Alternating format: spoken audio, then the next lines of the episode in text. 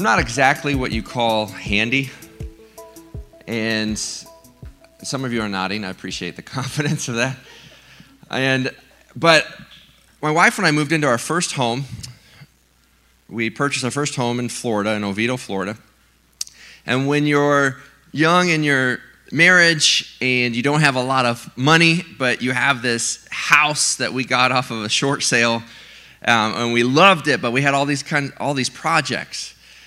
And this was right really as YouTube was starting to grow, but YouTube hadn't really taken off yet. And so there really wasn't a lot of like, hey, how do you, whatever. And so you could Google stuff, but random information popped up. And so you had to kind of figure out what to do. Well, I'm not handy at all, but I like trying to figure out what to do. And so we were going to install a new uh, dining room um, light. And so we got this new dining room light and I, um, I took off the old light. That taking stuff off and breaking things is actually not too difficult. Um, and so I took it off. We uh, turned off the circuit breaker, so I knew that part. That was good. And, and so I had it off, and I had the new light ready to go. And so I knew that for basic electrical wiring, not like installing, but just plugging things in, you just ma- you match the wires, right? Black with black, white with white, and then green with green, or sometimes copper, right, with the ground wire there. And so, like, okay, I got this. I, I took the stuff off. I saw that. I like, this is great. And so I pulled the thing up. I pulled up the light, and I got on the ladder, and I went to reach up, and I, and I looked at the wiring, and there were two black wires. And I was like, where's the white wire? And I, and I was like. So maybe it doesn't matter. I don't know. And then and then I noticed one of the wires was a ribbed wire, like it had a little groove on it. One of them was smooth. Like, oh, that means something. I have no idea what that means. Do you know what? Do you know which wire the ribbed wire is supposed to attach to? Oh, good. Some of you are like me and don't know. Okay, so for the for the record, the ribbed wire it attaches with the white wire.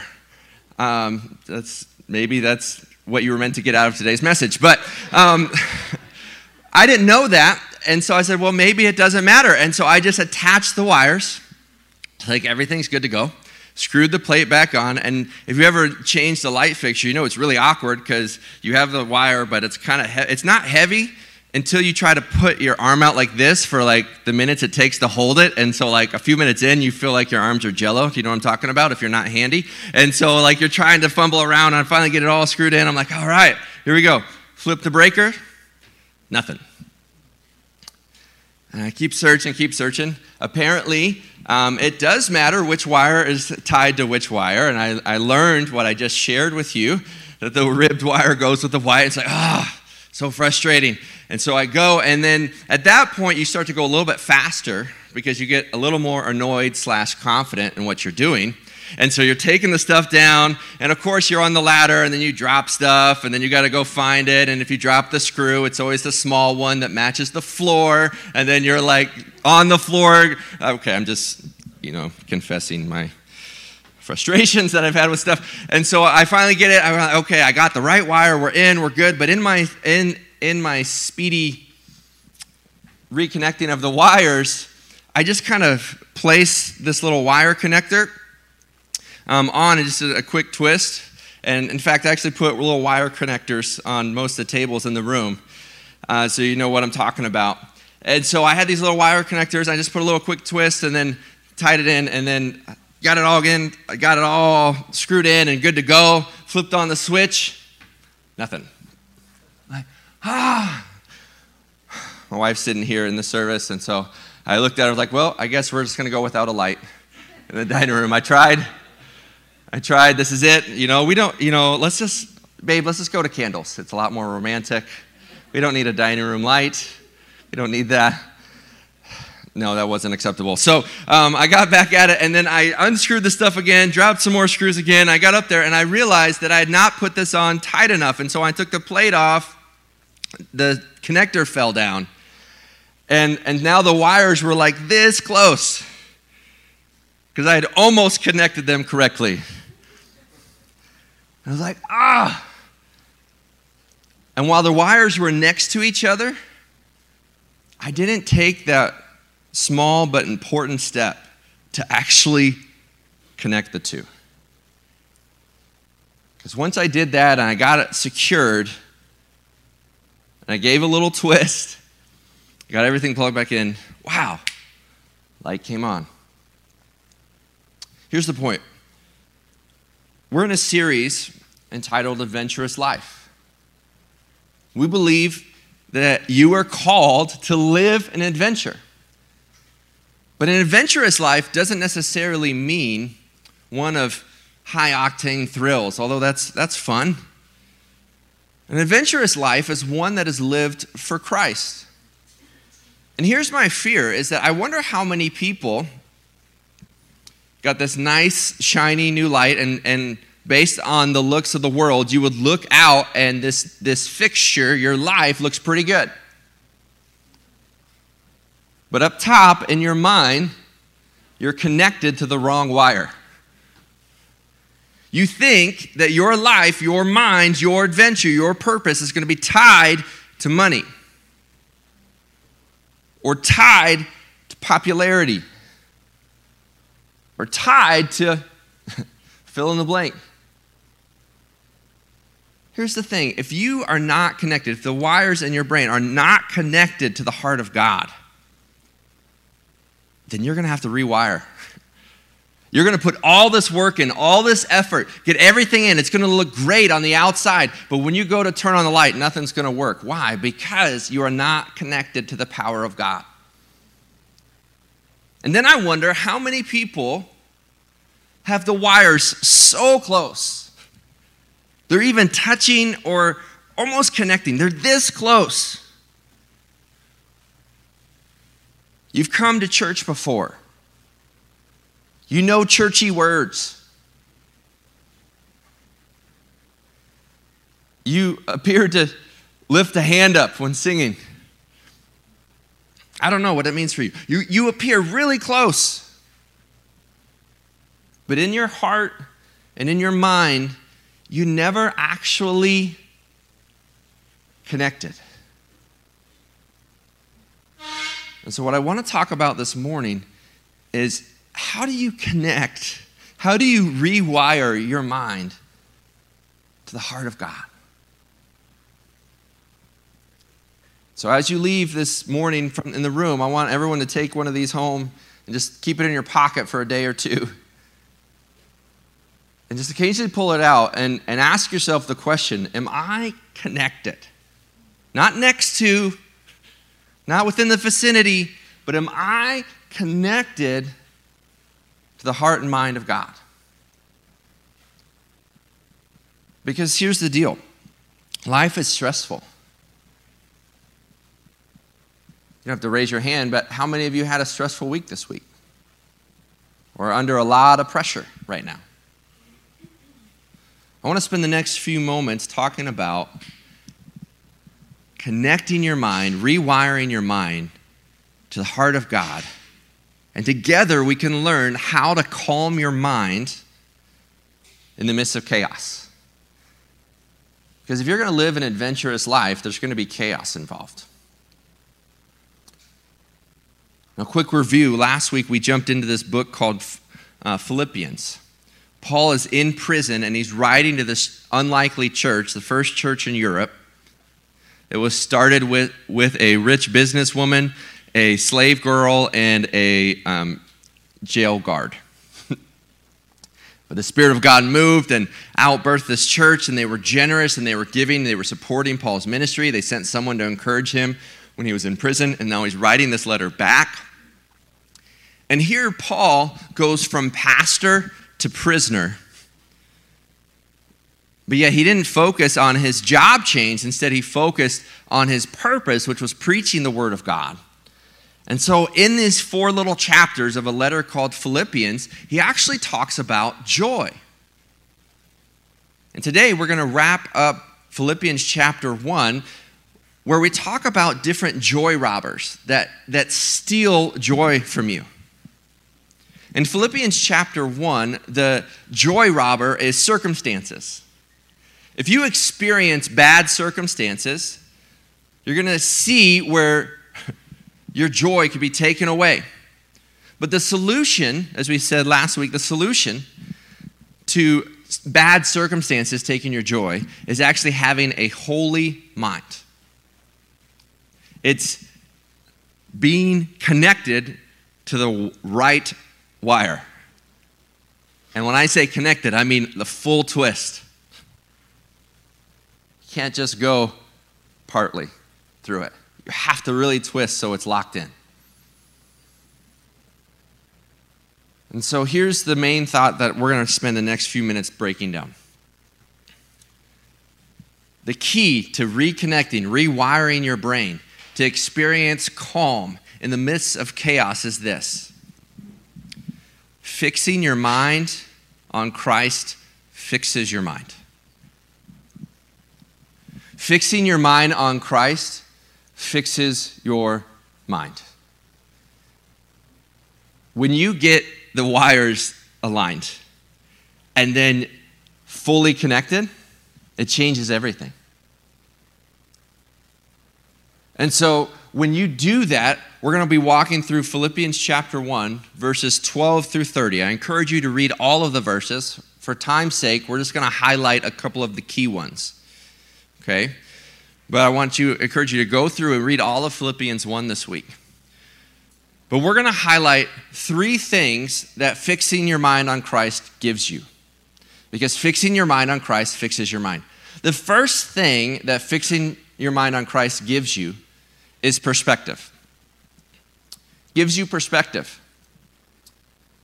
For those that were here for the month of January through our series Dream Big, I shared that at the end of the series, I actually gave Bob Goff a phone call. He puts his cell phone number in the back of the book.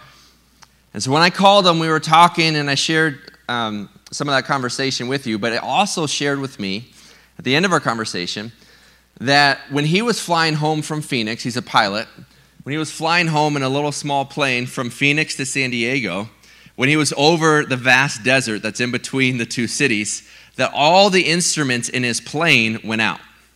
So the engine was working, but all the instruments that told him where to go just stopped working. And so, what was interesting, he told me in that moment, instead of freaking out, he leveled the plane, and then he actually spent the next hour and a half going up in altitude and raising the plane above the clouds. And he got high enough that he could see the horizon and eventually see the coast and the lights of San Diego. And then he went that way. And so, what I found interesting about that story that he told me one, he didn't panic. But two, when times got tough, he leveled the plane and he actually got a different and a higher perspective. I think, in the same way, when you're facing a difficult, chaotic circumstance, when you're going through something tough, the first thing you want to do is to pause, level the plane, level the wings, okay, and, and take your altitude higher. Get a higher perspective. Here's what I mean Philippians 1, verse 12 says this Now I want you to know, brothers and sisters, that what has happened to me has actually served to advance the gospel. Now, he's not writing complaining about the shackles on him or complaining about prison food.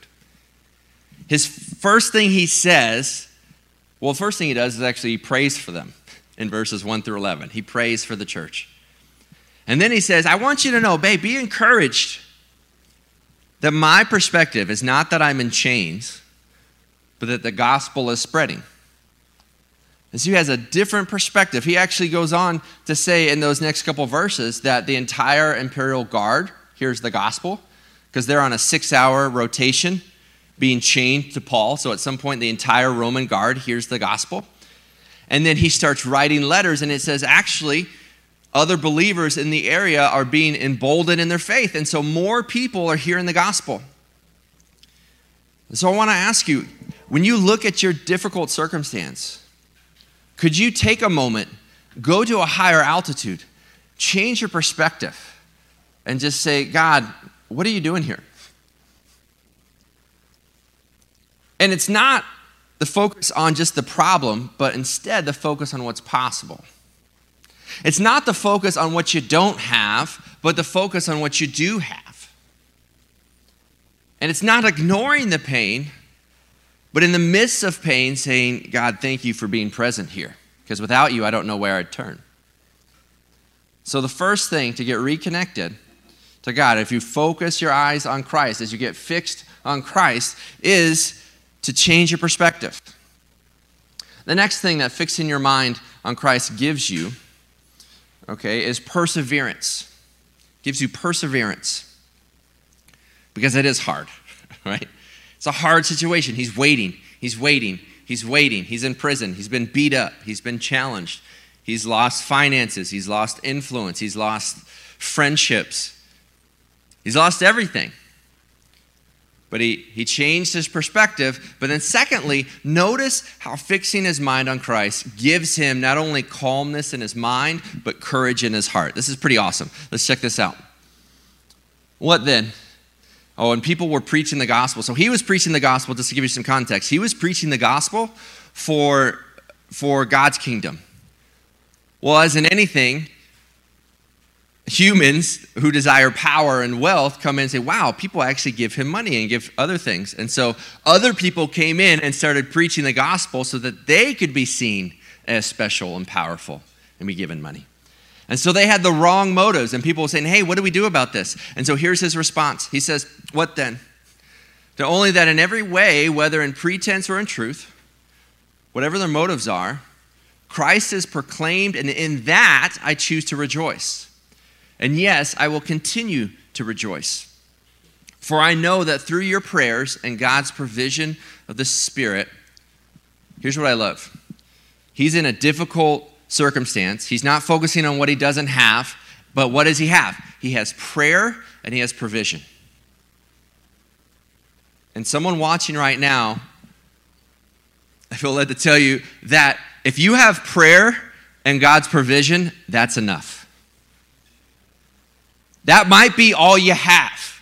You might not know where the next job's coming from, or, or if that relationship's gonna be restored, or when things are gonna come back. But if you have prayer and God's provision of the Spirit, which if you're a believer, you have that, that is and will be enough.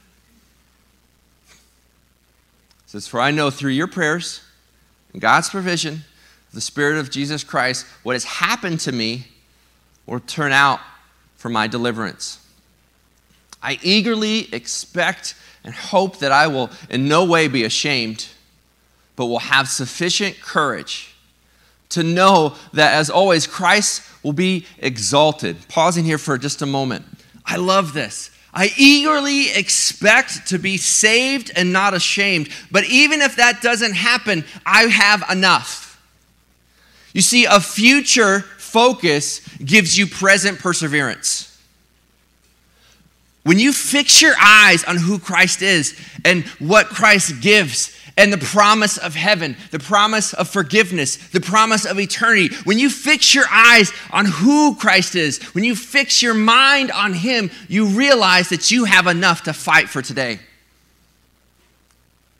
That a future focus gives you present perseverance.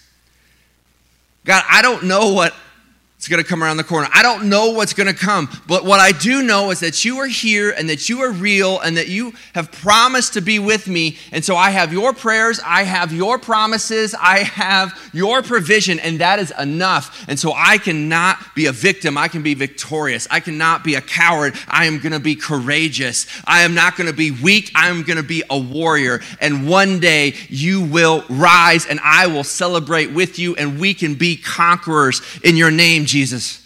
Amen. He's writing this where he lost everything.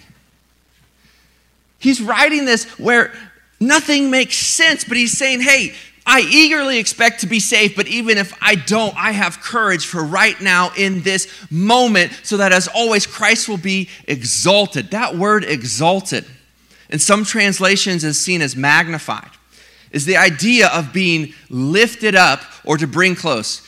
Anyone have fun with magnifying glasses as kids? Right, and then you go and you're like, ooh, ooh. now as adults, maybe not so much, but ladies, you still have those makeup mirrors that like really like zoom in, and uh, it scared me to be honest. My wife had one, and I was like, "You got a new one," and I just looked at it. I was like, "Oh, what's this?" I'm like, "Whoa!" Like you ever catch a glimpse of yourself that kind of scared yourself? Okay, maybe it's just me. And uh, The point of a magnifying glass is to bring something close, and the point to exalt is to lift something up. In both cases, the goal is to make more visible. So notice this I eagerly expect to be saved. But even if I'm not, I'm going to have courage because Christ will be more visible because of my life. I will magnify the love of Christ. In other words, I will bring people as close as I can to see him. I will build a platform and a stage from which I can stand and proclaim the gospel because even in these circumstances, I know that he is real. So I will make God as visible as I can. So I love that. I eagerly expect to be free, but even if I don't, I have enough because I can exalt and make God known and make God visible, and that is enough. And then notice where he, he says, he says, exalted in my body, whether by life or by death. He says, for me to live is Christ, to die is gain. That is someone who's connected. That is someone who's so close to the heartbeat of God. He says, It doesn't matter what you do to me. It really doesn't. Because if I live, I've been saved and I tell that story. But if you kill me, I get to go to heaven. Win win, your move. Right? I love that. He goes on to say in those next couple verses, he's saying, You know, I want to be with God, but I think He has me here. So for your sake, I'm going to stay. And he keeps preaching. I love that. Complete chaos, uncertainty, horrible circumstances, but his mind is connected. It's fully twisted and connected to the wire of the heartbeat of God. And when he does that, he has perspective, he has perseverance, and then number three, he has poise. He has poise. The word poise is fun to say. Um, go ahead and just turn to your neighbor and say poise. poise. If you said it with some type of weird accent, you and I can be friends. Go ahead and try one more time. It's fun. It's just fun. Just go ahead and say poise. Poise. Poise. I love the word poise, but I hate the word moist. I don't know. They kind of sound similar, but one is bad, one is awesome. Okay, poise. The word poise comes from several different root words. There's a French word and there's a Latin word. In both cases, it actually means weight. Like, weight. So the idea of poise is that you have balance, weight to stand strong. When I think of poise, I think back to the 1996 Olympics and gymnast Kerri Strug. Remember Kerri, the little gymnast, when the American team was getting ready to compete for gold, and all she had to do was to land her final vault. The problem, though, is that in her first attempt, she severely sprained her ankle. And so she lined up, she's limping. Kerri Strug is limping. I don't know. I don't know if it's the adrenaline or what. I feel like I can actually flip right now, and I'm gonna. Okay, I'm not gonna go for it. But she goes. The whole world is watching her. The whole world is watching her, and and she's and she just has this complete poise about her, just complete strength, and she sprints and she does whatever move she does that involves flips and spinning and everything, and she lands and the U.S. wins gold. And as soon as she lands, even though she was hurt, there's an iconic picture of where she's limping off, and her coach picks up all, I think she's only like 4'8 of her, like 70 pounds, whatever it was, and then picks up, and they start celebrating. And this world, you know, iconic image of the U.S. gymnastics team winning gold because of the poise, the balance, the strength, to be able to stand strong even when she was hurt and to do the job that she had been called to do. And so Paul's writing, and he's saying, For me to live is Christ and to die is gain. And God, whatever you have called me to do, I'm going to go for it. And so he has a great perspective. He has incredible perseverance. But then you see this poise, and he turns to the church and he writes this Whatever happens, ooh, that is a convicting statement right there. Because what is not included in that? Well, he doesn't mean that, like, he doesn't know. Like, if you saw what, ha- what I'm going through, like, he doesn't mean that. Like, there's an asterisk there. Like, whatever happens, except in this. No. He's saying, whatever happens in life or death, whatever happens to you, whatever happens in 2021, whatever happens in your relationship, in your job, in this community with your health, whatever happens, good or bad, what he's saying here is that you can have poise, you can have balance, strength, and weight to stand because he says, conduct yourselves in a manner worthy of the gospel. He says, then, whether I come and see you or only hear about you in, in my absence, I will know that you stand firm in one spirit striving together as one for the faith of the gospel, without being frightened in any way by those who oppose you. Oh, I love this. I love this passage. Because he's saying, whatever happens, church, whatever happens in 2021, wherever we're going to meet or gather as a church family, whether we can have service or not have service, whatever happens, walk in a manner worthy of the gospel. We believe in the gospel of freedom, so walk in freedom. We believe in the gospel of truth, so walk in truth. We believe that we have a God of love, so walk in love. You conduct yourself in a manner that represents the fact that you have been saved. You know, we're going to have the Super Bowl tonight. Quick poll here in the room, online. You can comment, let us know. Um, how many of you think the Chiefs are going to win tonight? Okay. How many of you think the Buccaneers are going to win tonight? How many of you don't care? Okay. okay, here's the thing whoever wins, whoever wins, you know, confetti will go off, hats, woo!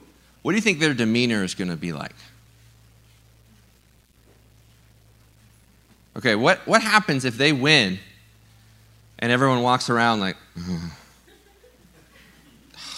mean, I know we won, but I wanted that play. This didn't go right. They got that penalty in the first quarter. You just won the Super Bowl. Okay, here's where this applies. Church, we win. I've, I've read, I've skipped to the end of the book. Church, do you live as if Christ has already won? Does your life reflect the fact that God has promised victory in your situation? The confetti is falling. Like you already got the hat. We sing songs, God, you reign above it all. And then we go in on Monday, oh, I don't know what's going to happen. you reign above it all. You reign. Hey, oh, man, I don't know. Holy Spirit. Oh, oh I can't believe. Can you believe she said that? You that. See what I'm saying? Conduct yourself in a manner worthy of the gospel because you've already won. He reigns now. Heaven isn't something that you experience when you die, it's something, it's a relationship you experience when you trust Him with your life.